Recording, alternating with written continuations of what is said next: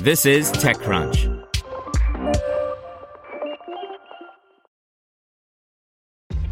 This episode is brought to you by ShipStation. You know, some things take a lot of work, like sending little robots to far off distant planets. And just as that's challenging, so too is running a successful e commerce business, especially when there's so much to do. So I want to introduce you all to ShipStation. Now, I love using ShipStation because of its easy to use dashboard, which makes managing orders and printing labels a breeze and super smooth. Oh, and the customer service is just out of this world. It's exactly what you need to help grow your business. Sign up for your free 60-day trial at shipstation.com slash technews. That's shipstation.com slash tech news. Brought to you by EPOS. Bad audio and back to back calls leaving you exhausted? Bad audio should not mean a bad day. Let EPOS help you find the right solution and learn more at eposaudio.com. That's E P O S audio.com. Samsung hasn't announced the Galaxy S21 yet, but you can already reserve one. By Brian Heater. For obvious reasons, many of us are spending the final week of 2020 looking forward.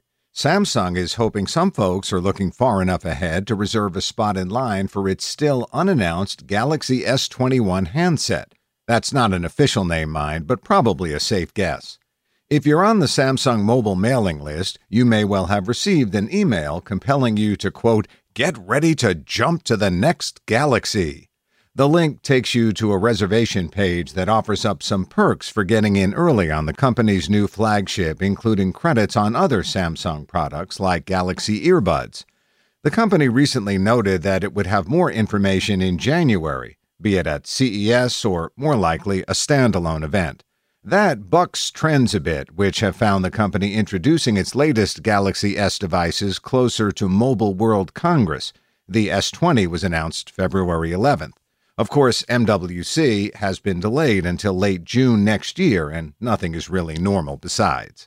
As I noted in a recent piece, 2020 was the roughest in a series of rough years for the smartphone industry, so why not get those pre orders started a little early? And hey, not everyone got what they wanted for the holiday. Why not treat yourself to a new phone?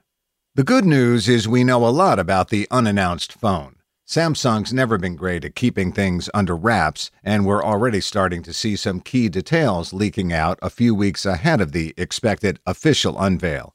Surprisingly, camera specs look to more or less be in line with the last model after the company promised some big imaging strides in 2021.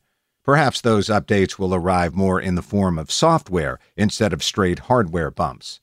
Specs from WinFuture point to, naturally, the Snapdragon 888 in the US, with the Exynos 2100 chip in other locales. The S21 sports a 6.2 inch display and 4000 mAh battery, whereas the Plus upgrades things to 6.7 inches and 4800 mAh, per the leak. Samsung's expected to make everything official on January 14th. Want to learn how you can make smarter decisions with your money? Well, I've got the podcast for you. I'm Sean Pyles, and I host NerdWallet's Smart Money Podcast. Our show features our team of nerds, personal finance experts in credit cards, banking, investing, and more. And they'll help you make the most of your money while cutting through the clutter and misinformation in today's world of personal finance. You'll get clarity on strategies to help you build your wealth, invest wisely, shop for financial products, and plan for major life events. Listen to NerdWallet's Smart Money Podcast wherever you get your podcasts.